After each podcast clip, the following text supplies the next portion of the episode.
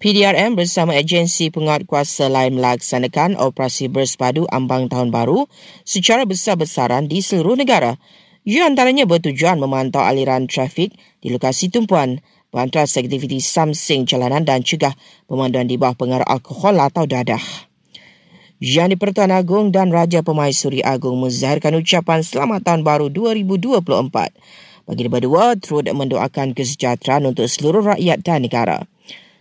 Sementara itu, Perdana Menteri mengharapkan kedatangan tahun baru akan beri suatu suasana lebih positif kepada rakyat.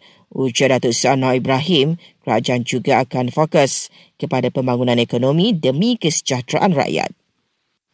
Dalam pada itu, ketiadaan penganjuran acara sambutan ambang tahun baru peringkat pusat mendorong orang ramai buah keluarga menyertai malam kemuncak piket kepung demi Palestin di depan kedutaan Amerika Syarikat di ibu kota. Tinjauan setengah harian mendapati pengunjung pelbagai agama, kaum dan usia termasuk pelancong membanjiri kawasan itu bagi menzahirkan solidariti. Premier Sarawak Tan Si Abang Jari Tun Openg mengumumkan bendera negeri itu kini dikenali sebagai Ibu Pertiwi. Dan kira-kira 1,480 mangsa banjir di Kelantan, Pahang dan Johor sedang berlindung di PPS.